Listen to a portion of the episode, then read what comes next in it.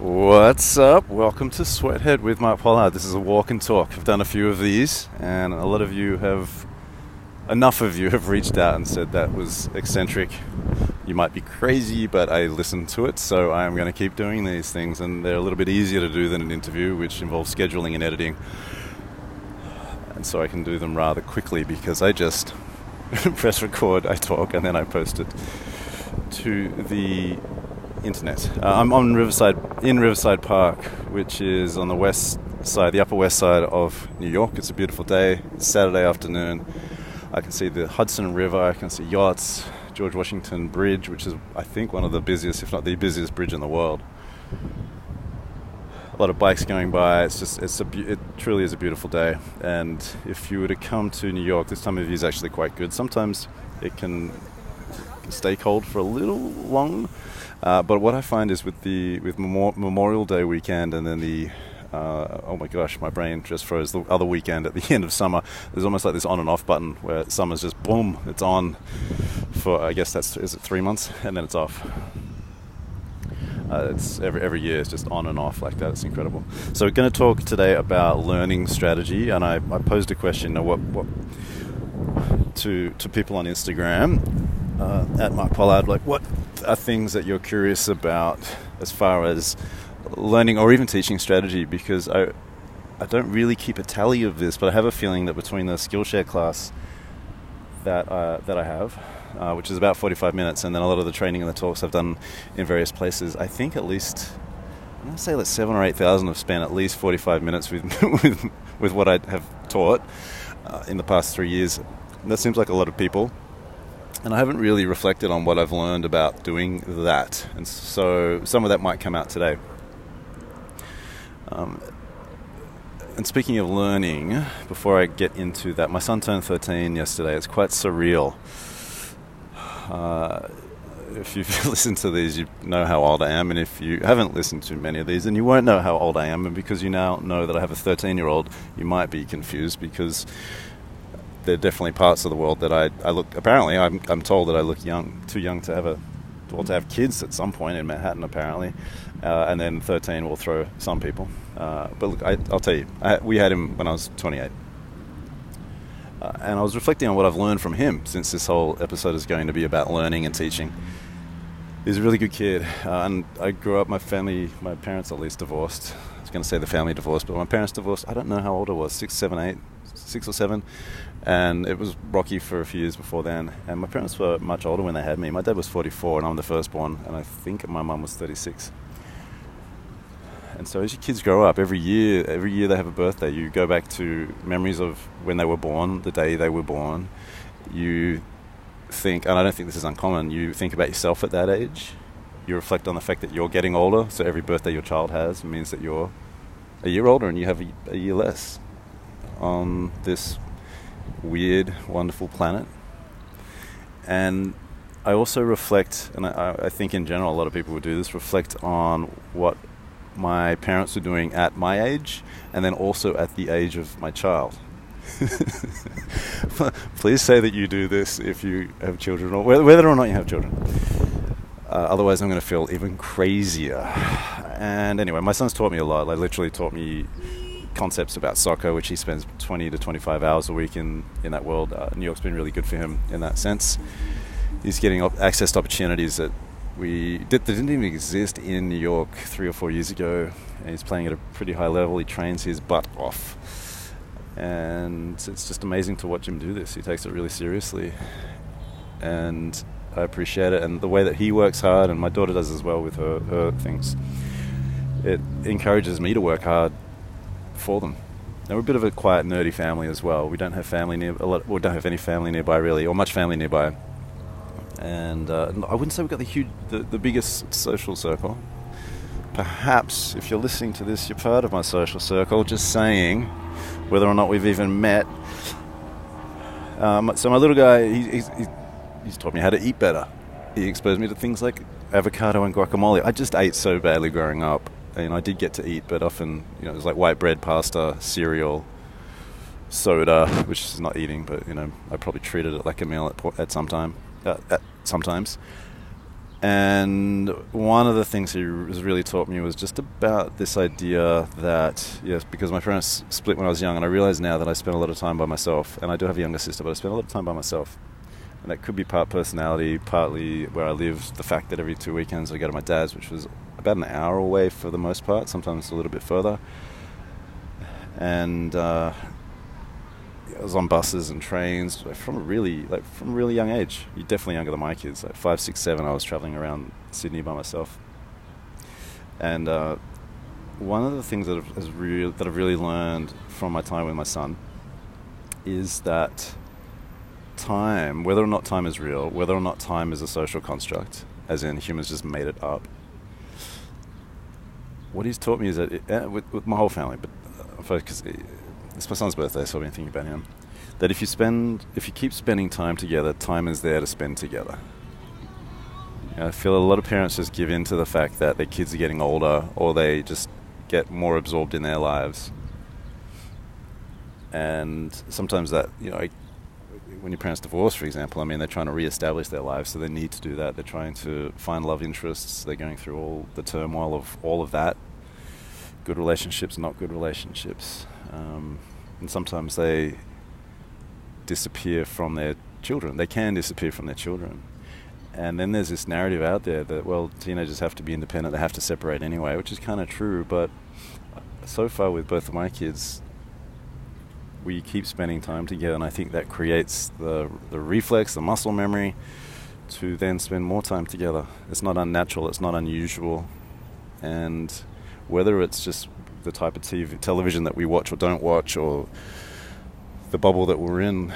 You know, we're not. We don't really have people around. I don't think they get shamed about spending time with their family, and I, I'm actually quite assertive about it when I'm when I'm with them because sometimes I'll get a sense that there might be a kid who is, finds it weird that we might be hanging out together, and I just tell my kids that this is natural. Like we're tribal people from some kind of I don't know desert jungle. We, we're meant to be together. Anyway, that's one thought. Time might be a social construct, but if you keep spending time together, time is there to spend together. Uh, one other thought that's on my mind because I do get a few people reaching out and asking about jobs and careers and you know what they should do. It's very difficult to ever be able to truly answer that, but I, I was reflecting after I received a few emails this week about this, and also reflecting about the fact that I've definitely jumped around a bit, and there were seven dynamics or seven things that come to mind when I know you like lists. Uh, lists are fine. Don't judge a list. There's sort of seven things that I think are at play with a lot of people who do jump around. One is this idea of looking for shortcuts.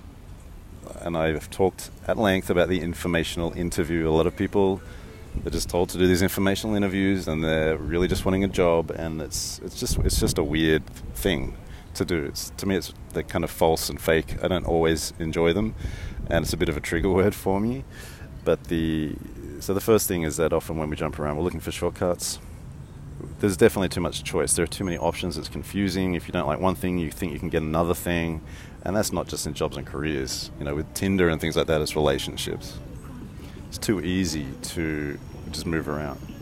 Three, nebulous self awareness. It takes time to do what someone like Carl Jung would refer to as individuate, become the person you are meant to be. That just takes time.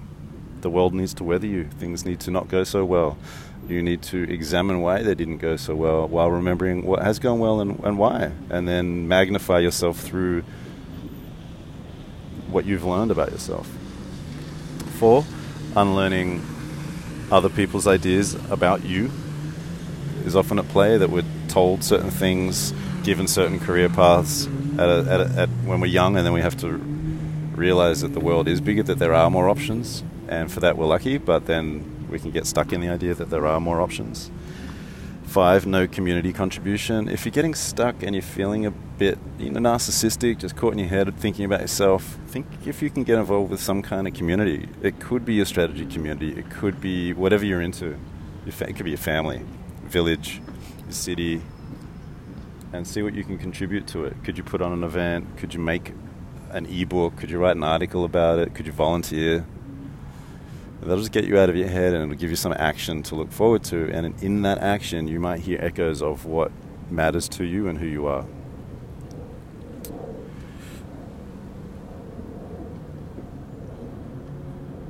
Six, impulsivity, impulsiveness. Just, uh, gotta move, not happy, gotta move. Uh.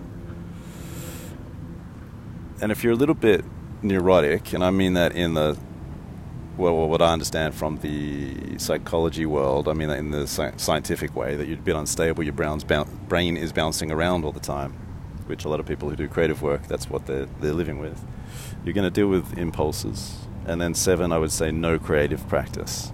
So looking for shortcuts, too much choice, nebulous self awareness, unlearning other people's ideas about you, no community contribution, impulsivity, no creative practice. I think if all those things are at play, there could be more, then you're going to tie yourself up into this weird knot and it's going to hurt for a very long time. And the way out of that knot is through addressing at least some of those points because most of those points will increase your self awareness over time, your attention to what matters, your attention to people around you, and encourage you to take action. And through action, you become. So you can ponder on those things. I don't mean to be too esoteric. These things are actually really important to me, and I know just rattling them off like that might make them seem shallow and superficial. But like I said, if you're stuck, you're bouncing around, don't just pause for a little bit.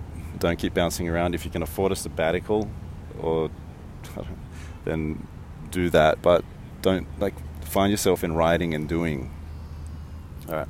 So I want to talk about learning in general and, and uh, strategy practice. And you, you will hear me repeat a few themes from earlier podcasts, but these things, these things and these themes are important. So the first one is the idea of deliberate practice. You can Google that phrase and read research on it. It's a phrase that I came across through reading about behavioral economics, and it Look, it, what what they what they were trying to look at is how do people get good at stuff, and sometimes there are innate skills and just things that do come through the genes that makes people better at certain things than other people. Uh, and then you also have to work hard. So deliberate practice is taking what you do and breaking it into small bits, practicing the most difficult bits, and then getting feedback as you practice.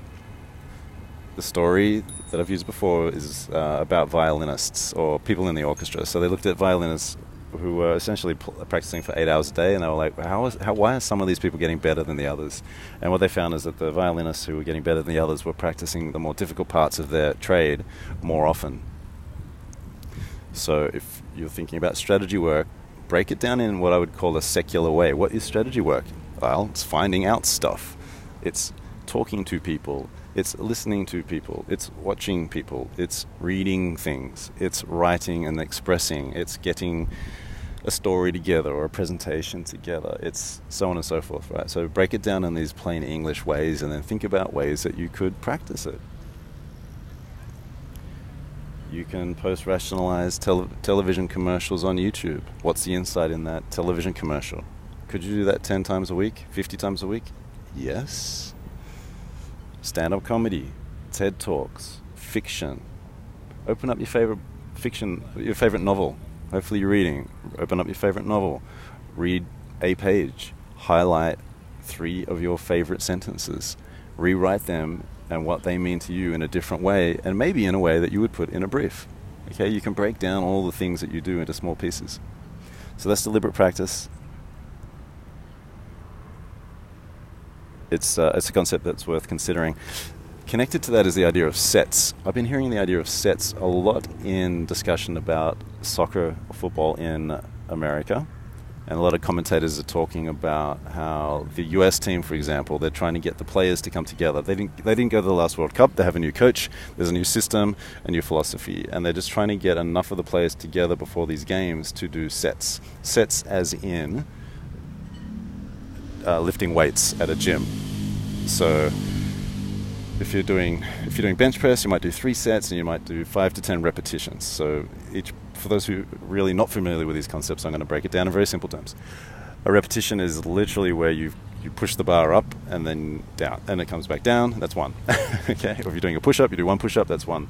But if you do, you might do a set of ten push ups. So I'm hearing this word a lot. The other where other place that you hear it sometimes in two different ways is stand up comedy. So stand up com- comedians put on sets, five minute set, seven minute set, hour set. But then what's interesting is that they talk about working out and using often small stand up clubs to work out and they'll want to work out four or five times a week and do a set.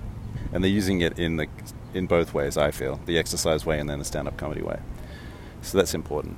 I think the other, th- the third point about all of this stuff is the ability for practice to be your sanity.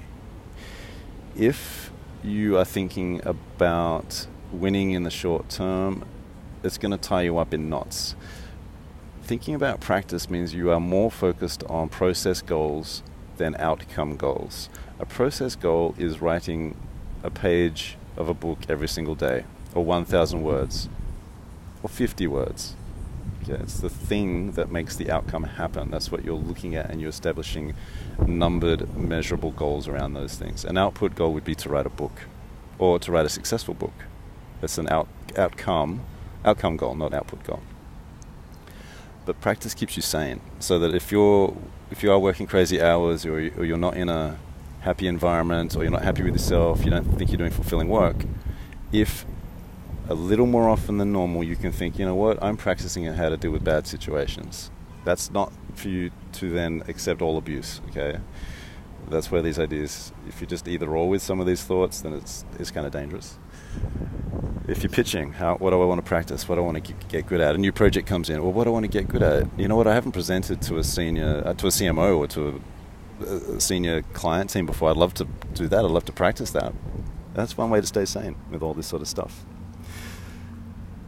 So I'm going to go through the questions from Instagram now. Thank you, as always, for sending these questions. I haven't written everyone's name down correctly, but I will shout you out, and I'll do my best to pronounce your Instagram handle. I'll do my best as possible. Uh, the first one is a conversation I was having with uh, Mamta Sabral from Mumbai, and we were talking about presenting and how to become confident as a presenter. So I do think one of the main things that you have to start with is trying. This is not for everyone, but trying to become confident as a writer. Right, right, right, right, right you know all the little things that I put out on the internet. I, I see what gets traction, what doesn't get traction, and I'm, I'm practicing what I might say in public. And then I keep the things that I think are effective and the things that matter to me. Uh, and that's exactly what stand-up comedians do with jokes. They they record the audience, they listen to the feedback, they improve the jokes, and then after a year, they've got a 30-minute set or whatever they're striving for, and they let the things that aren't working go. So writing, I think, is it needs to be part of any strategist's practice, and and then there's a few useful thoughts that that I play with in my mind when I, when it comes to actually presenting. First is the the content of the presentation. So getting my head around things like the three act story structure, storytelling structure, the idea that I want to take a risk when I do presentations. Uh, I just I'll do outlines. It could be I'll give myself a page. I'll usually use a sharpie, and I'll just put a lot of boxes on the page and write what story I want to tell with that sharpie in the box. So that one box might have once there was a girl called Goldilocks. Next box, she went to the forest. Next box, you know, and I'm just being very using very small words, being very simple, so that I know that each slide, if I'm using slides, I know what each slide is going to do, and that's having possibly already done an outline or collected points, uh, potentially in my in on my phone in notes, and getting to some provocative, well, hopefully some cheeky provocative theme. Right, so that gets the content. Then when I'm in front of the audience, I, I my voice, you know, I grew up with a sense of kind of confidence, sensitivity, and, and low self worth.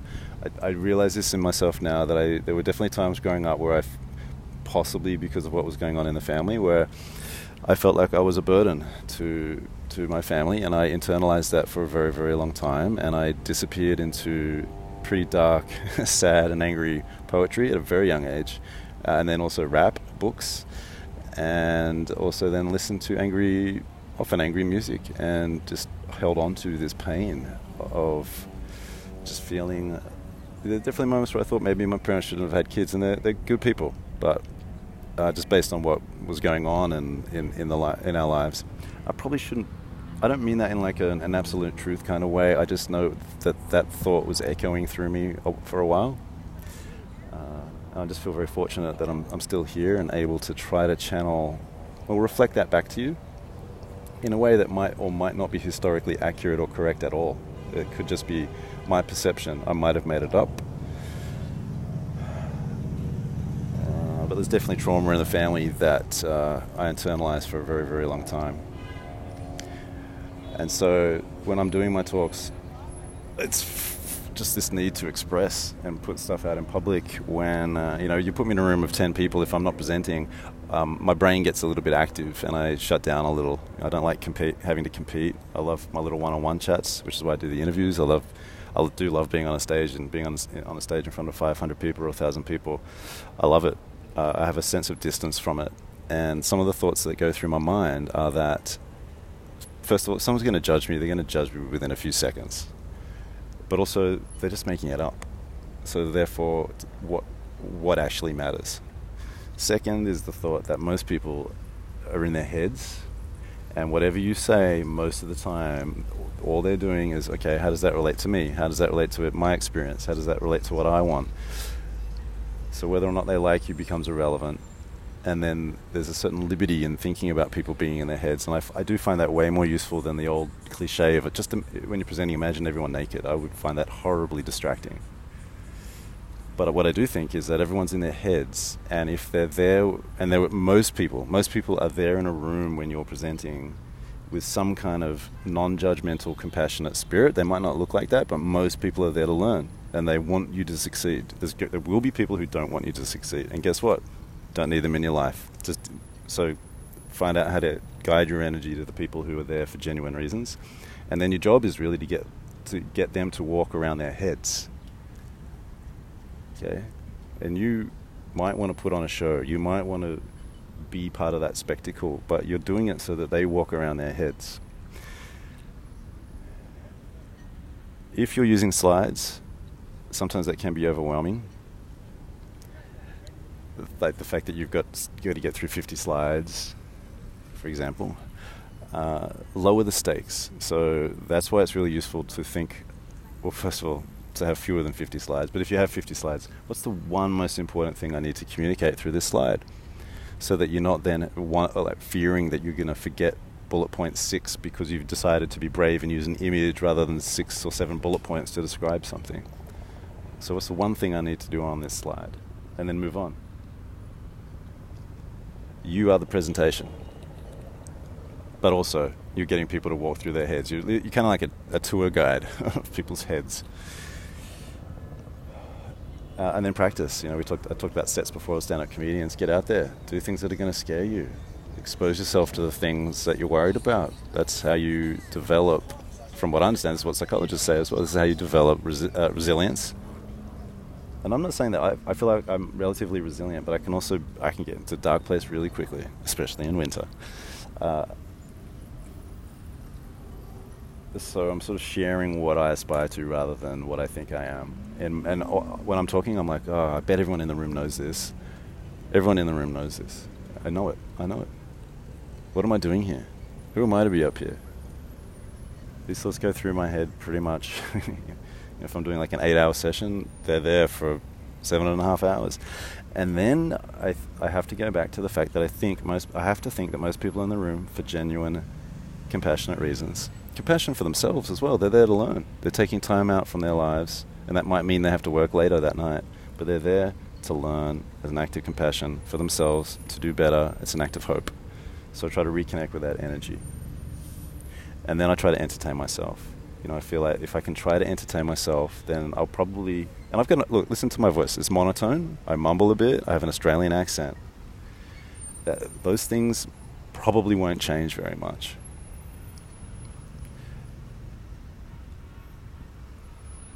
Just got to work out how, to magnify it and, and then practice.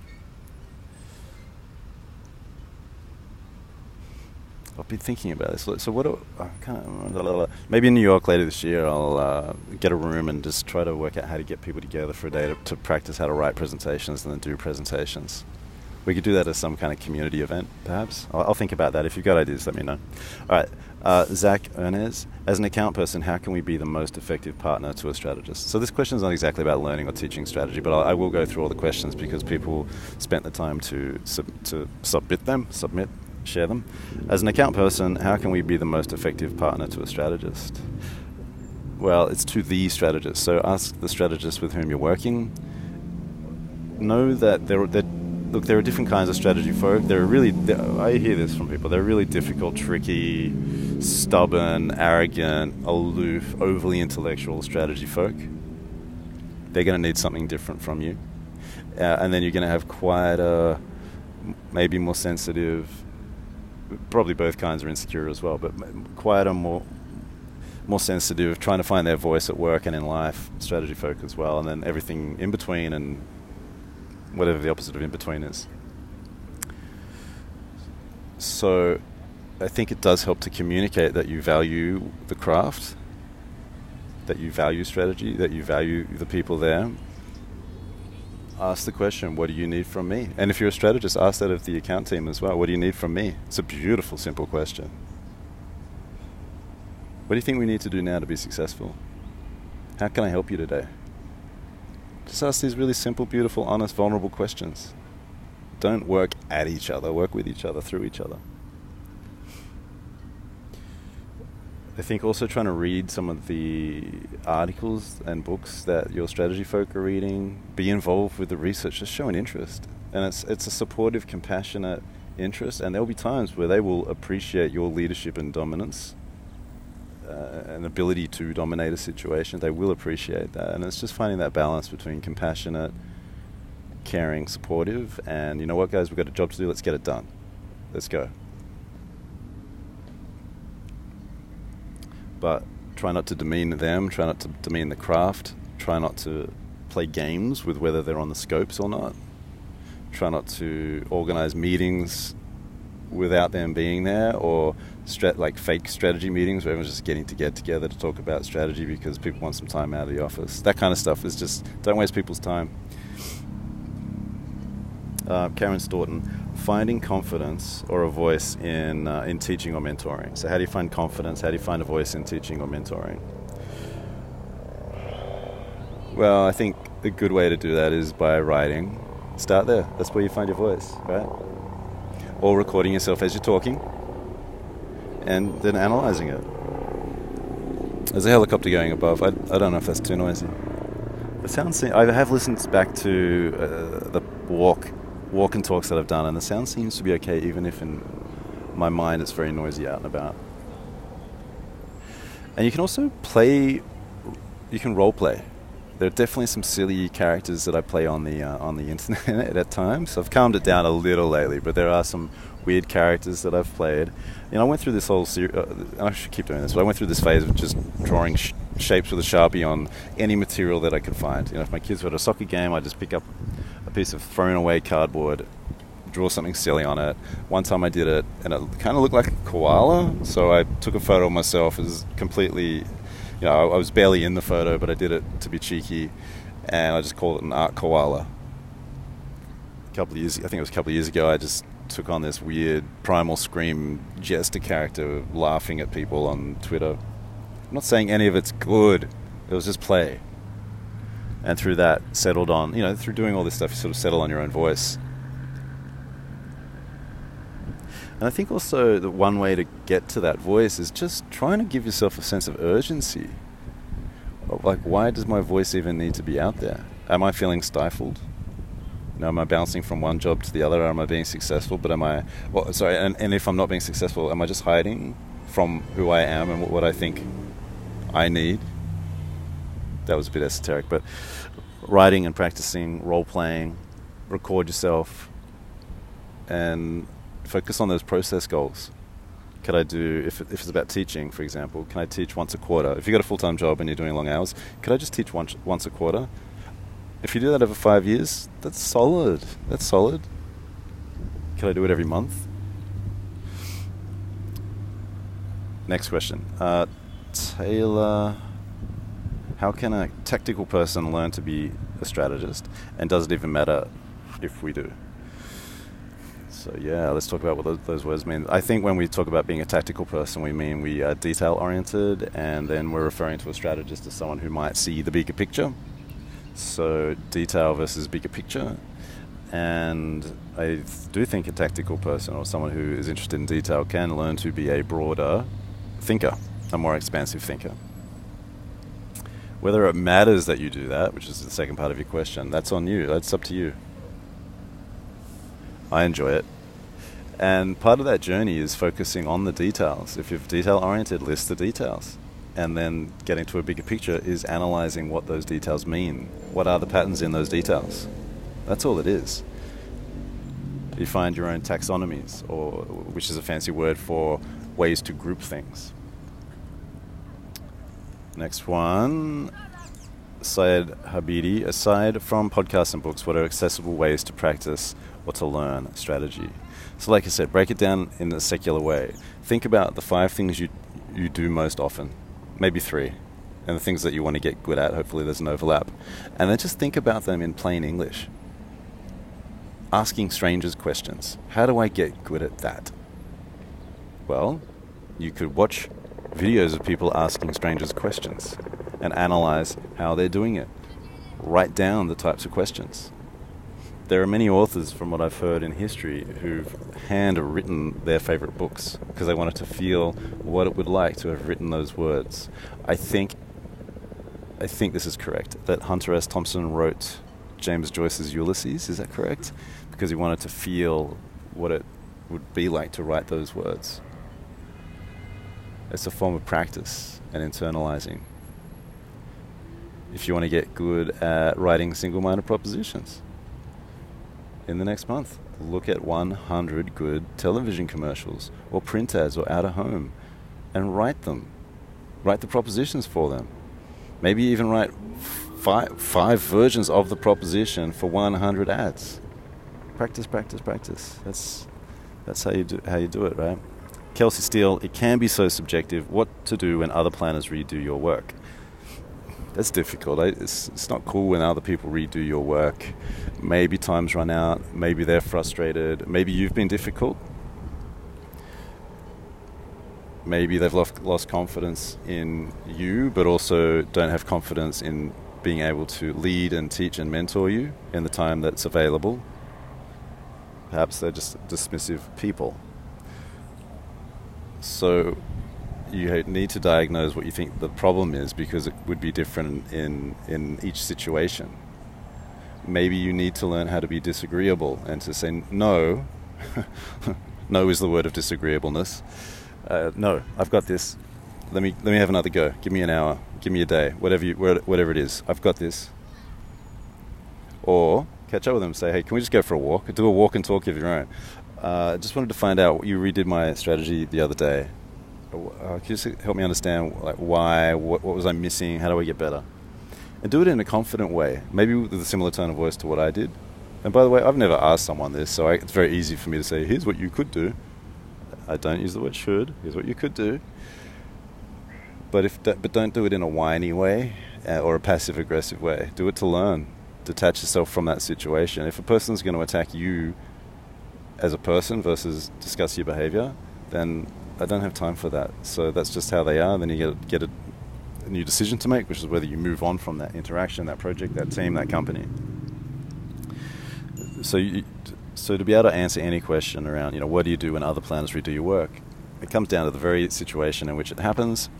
If there's a common and if there's a common pattern, and then trying to diagnose why, and you do that through intuition and through talking to people, uh, and potentially learning how to be disagreeable, maybe having a stronger voice in meetings, talking first, talking up, so that in general people see you in a in a more assertive way, or they see see you as a more assertive person. Uh, Lynn to Marcos. Is digital strategy different from marketing strategy? Well, it can be. It depends how you're using it because digital's it could be at that at that business level you could have ideas that happen to happen off. Out, out, uh, it's so murky. I don't even think it's a useful thing to think about. I wrote this article years ago why the world doesn't need another digital strategist. Uh, So, in a conventional sense, digital strategy is probably a subset of marketing strategy if we're thinking about communications because you have business strategy, then the marketing strategy is the thing that gets it out, and digital strategy is a subset of communications strategy or planning if you're using digital strategy to in a broader way to mean everything from user experience to to social media to uh, data and analytics to business and product transformation then you're using it in a different way. And some of those things are really part of business strategy. So it's very hard to give a clean answer to that question without pulling apart what these words are. Uh, dog yawn. Where do i start mid career copywriter, small market, never heard of account planning until now. Well, welcome to account planning. Uh, and maybe your, your maybe your Instagram handle isn't dog yawn it, some weird self correct uh, auto correct thing happened as I pasted this stuff around my phone. So where do I start? Mid career copywriter. Look, you know I love writing and I love words and I think it is a good place from which to launch and then well, to launch a strategy career, but also to develop one. Journalists are always observing things. Writers, any kind of writer, is usually observing the world and trying to find things that other people haven't, and then working out how to express those things in ways that haven't been expressed before. Uh, it does depend on what kind of copywriting you do. If you're coming up with very brandy, quote unquote, brandy language, then I would encourage you to simplify your language. Maybe do a little bit of journalistic writing or nonfiction essay writing just to yeah, like remove some of the sugar from the language. And then I, it's just a matter of learning a few like extra skills, like how are you going to research, how are you going to find out stuff. If you've been a copywriter that other people have briefed, you now need to learn how to get out of the office. Yes, partly through the computer, but then also talking to people, going to stores, talking to people who sell people stuff, meeting experts, and then using that to inform what you write and how you write. So, you know, then where do you start? I mean, you need to be able to work somewhere that wants it. If you're somewhere that has it, then perhaps you can see if you can shadow someone for a period of time. If you can volunteer for projects, maybe spend late nights and weekends doing extra work, and then read, find case studies, post rationalize them and rewrite them in your own language. Case studies are very useful. Look at good work out there, see what you think the strategy is. Find your own ways and rubrics and frameworks. You can you can use the diagrams that a lot of us put out on the internet. You know, I have this one problem insight Advantage strategy. Can you apply that to 50 campaigns? What are you going to learn from that? Lady is the man. How the F do I let my team plan before the scope is completed? This is a really frustrating question for a lot of people. The way to do it is for that for planning to be a default on every scope. Why should planners and strategy folk have to find the projects, chase people around the building, try to get on the scope, explain again for the 20th time what planning is, as opposed to just put it on the scope and if you don't want it, come talk to me. Make it their problem. And I don't mean make it their problem in an adversarial way but there are often competitive and adversarial dynamics going on with this kind of stuff. So then, you know, you might need to talk to whoever's doing the scopes, that department, the head, get them on board.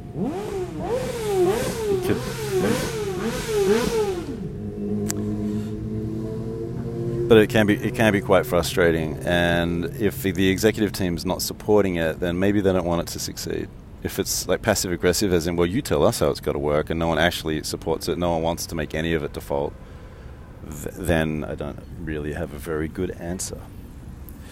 You know, Gondo, if you have no formal training or education in strategy, how can you equip yourself to be a strategist? Well, what is a strategist? Is, to me, a strategist is someone who. So, strategy is an informed opinion about how to win. The way what a strategist does, they try to find out stuff about people, the business, culture, competition, and they try to use what they find out in ways that can create competitive advantage for their clients or their company. If you're doing planning or strategy in an advertising role, then the competitive advantage that you're usually trying to create is through reputation and perception idealistically, what we find through what the work that we do in the advertising agencies m- might change how a business operates, but I don't think that's as common as some of us hoped about 10 years ago. I think in many ways advertising has become more advertising. You know, a lot of agencies launch startup labs and we're trying to sell design thinking and innovation, all these things, and a lot of those skills just went in house. Uh, so, if you have no formal training, how can you equip yourself to be a strategist? I think I've, and also I think I've answered. There are other answers that I've already mentioned that, that get to this question. Okay, so I'm not gonna I'm not gonna dwell on that. I think it's a matter of breaking down the craft into small bits and practicing it, reading case studies, looking at the work that's out there, analyzing it, and talking to other strategists, having go to techniques, having your own creative practice, express yourself in the world as yourself. Carolyn Runk, how does a strategist do research? How do you know if your sample size is enough? Why are there so many different job titles and what do they mean? How does a strategist do research? Well, a strategist does research in any way that they can do research my go-to techniques for a long time were everything from keyword research, so looking at you guys all know what that is. Google keywords. It used to be more interesting. Like in the late 1990s, early 2000s, that stuff was really interesting. Website analytics. Which part of the website are people going to? Why are they going to that? Interviewing people, interviewing your customers, potential customers, lost customers or clients, lapsed customers or clients, identifying what the competitors are doing, looking at in uh, financial analyst reports, using various knowledge bases to see what research has been done. I'm not going to name them right now. Many agencies I've worked in didn't have access to them, by the way. You know what they are. Uh, I think the most important thing for strategists to do is before the research to work out what they, they think they need to work out there's a lot of mindless just gathering of stuff into decks that happens without actually thinking about why. And maybe the shortcut for some of the, re- for the research that you want to do is, you know, if you're doing research into alcohol, it'd be very easy to talk to bartenders about what they see, how people order, or people who work in liquor stores. How do you know if your sample size is enough? I mean, in academia, I was talking to a, of talking to a professor about this, they have certain numbers, and a lot of them are just rules of thumb. I don't want to give a number because I'll get it wrong. I'm not an academic. Why are there so many different job titles, and what do they mean? Well, they mean that there's more reason to pay people to do work, or to pay them more to do work. Uh, and also, a lot of people like this, this job title sprawl is usually about individualism and trying to sound important. Probably trying to sound more important than trying to sound specific and in a way that justifies people spending money. That's all it comes down to, right? David Joseph. Uh, what are good master's programs in design, branding, or business for strategists? Uh, I, I, would need to look into this in a in a better way. I'm not too sure. I've I've been in and taught some stuff in in, in different places, and I, th- I think it depends on the, on the teachers, uh, and also the group of people that you're with.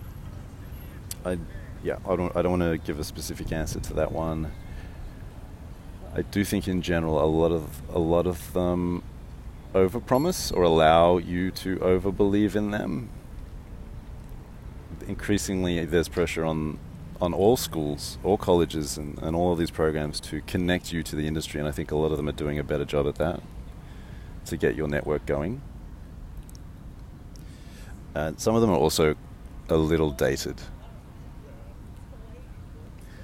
So I don't have a good answer. If anyone's got a good answer, let me know. Uh, Marie Claire, if you've learned by figuring shit out, how do you know when you've learned enough to progress? Well, why would you want to feel that you've learned enough? I get I get mini panic attacks about how much there is to learn in the world. Now, learning enough to progress depends what you mean. Is that more responsibility, better job title, better job, more money? And I'd suggest that that is think through that stand-up co- comedian example, the stand-up comedy example, that learning enough and f- figuring things out is them listening to feedback, listening to the audience response. So, how can you use that idea in your work? What kind of response are you getting in the rooms that you're in to your projects? Are your strategies leading to work? Is that work then effective? If you're connecting, if you're identifying a problem in a provocative, interesting, plain English kind of way, and you've got some kind of insight that connects to a single-minded proposition that relates to what that product and brand are all about and the problems that, and, and the issues that they're facing. If you can do those three things there, and that connects to the work, and then the work's effective, then you're learning, and that's an amazing place to be. And if you have that in a day job, you you appreciate that day job because it's very difficult in some parts of the world for any of that to be true. So you you get to work out when you've learned enough to progress, but you can listen to other people's feedback. I'm not. A, I don't mean feedback is in the HR feedback. I don't think that's a very genuine, interesting, compassionate process. Honestly, it's just about managing people's perception of themselves, hoping that they always feel inadequate, because that gives people com- uh, that gives other people power. I really do think that. It sounds a bit conspiratorial, but that's what I think philosophically, not scientifically. Uh, Lily Gaia, what is the worst mistake a strategist could commit? turning themselves off, not having a creative practice for themselves. I know you mean that in a different way, but that's that's what I believe. Because to me, that is self-love. Paying attention to who you are, what you're about, your voice, trying to find it, work it out. Acting because of that, because you matter. And doing that as in a relatively frequent way as part of your creative practice. I could say that what I'm doing right now is part of my creative practice. It's stream of consciousness talking, as opposed to stream of consciousness writing, which I have found super useful and in a way that I, I feel love for the for stream of consciousness writing, and I'm I'm so happy that I discovered it a little later on. I mean, I, I've journaled and written a lot of poetry, but it, yeah, I feel like I've understood it a little bit better now. There's, I understand it in a more mature way now. Some things take time. Brian Kelly and also, congrats, Brian. Brian is coming to this strategy supersize omega class on a scholarship. Wrote a beautiful thing. Uh, the scholarship was for people who identified as feeling underrepresented in in advertising. We didn't judge the, the self identification, the self diagnosis. Uh, we had about 72, 73 entries. We read them blind, didn't look at companies, didn't look at company names or people's names. Just wanted to respond to the text, to the words themselves. Uh, there's me, Julian Cole, and Nayantara Dutta, and then we compared notes, got to a short list, and, and Brian was one of the people. So looking forward to meeting you, Brian. Uh, the question is Do you think in depth interviews, IDIs, in depth interviews with stakeholders are enough to develop strategy? Well, first principle is work with what you have work with what you've got access to, time wise, resource wise. Second principle is try to make sure that that's not just internal thinking, that you're talking to people outside the company. But if you're talking to stakeholders, I mean, some of them might have had a lot of interactions with people over the years. They might be running their own research. So if you have a sense that they're connected to the outside world, totally, totally valid. You can get really interesting places. The other thing is if you're working with a very senior person who's trying to help, trying to build a company as an act of self-expression, it's a completely reasonable place to start. You do need to be mindful of competitive context, what the competitors are doing, and trying to get a sense of, of what the market is or might be interested in. We are guessing. You know, strategy is an informed opinion about how to win. You need information, then you have an opinion. So there, there's guessing happening. Uh, but you can absolutely get interesting ideas from stakeholders. One of the questions that I love, and I know some of you would have heard this before, is what's something that your customers don't know that you know that would change their lives? What's something that your customers don't know that you know that would change their lives? I, I jokingly call that the Mad Vatter as opposed to the Mad Hatter because it's poor English. uh, and uh, there's a gentleman who does taxes for f- freelancers for the creative industries. Uh, and his answer to that was that what, what creative freelancers don't realize is that when they don't take, take care of their taxes, that it can cost them their creative freedom. Taxes, creative freedom. When creative freelancers don't take care of their taxes, it can cost them their creative freedom. That's a lateral thought. Taxes and creative freedom. We don't usually put those things together. But the way that this gentleman put these things together made a lot of sense. It's an insight. So an insight's a cousin of an idea. It's one sentence, And within a few words, you could turn that into an entire company strategy. You could do your TEDx or your TED talk about it. You could do your communication strategy with it. And that's from a brief conversation with a stakeholder. All right. So they're, they're the questions. Appreciate everyone asking them and sharing them with me. And uh, I know I jumped around a little bit, but I'm always going to do that when I'm doing stream of consciousness talking. Again, if you like these little walks, walk and talks, walks and talks, walk and talks, let me know. Mark.pollard at mightyjungle.co. Otherwise, I'll see you on Instagram. And if you ever want to leave a nice review or rating on the iTunes situation, please do. Love to you all. Peace.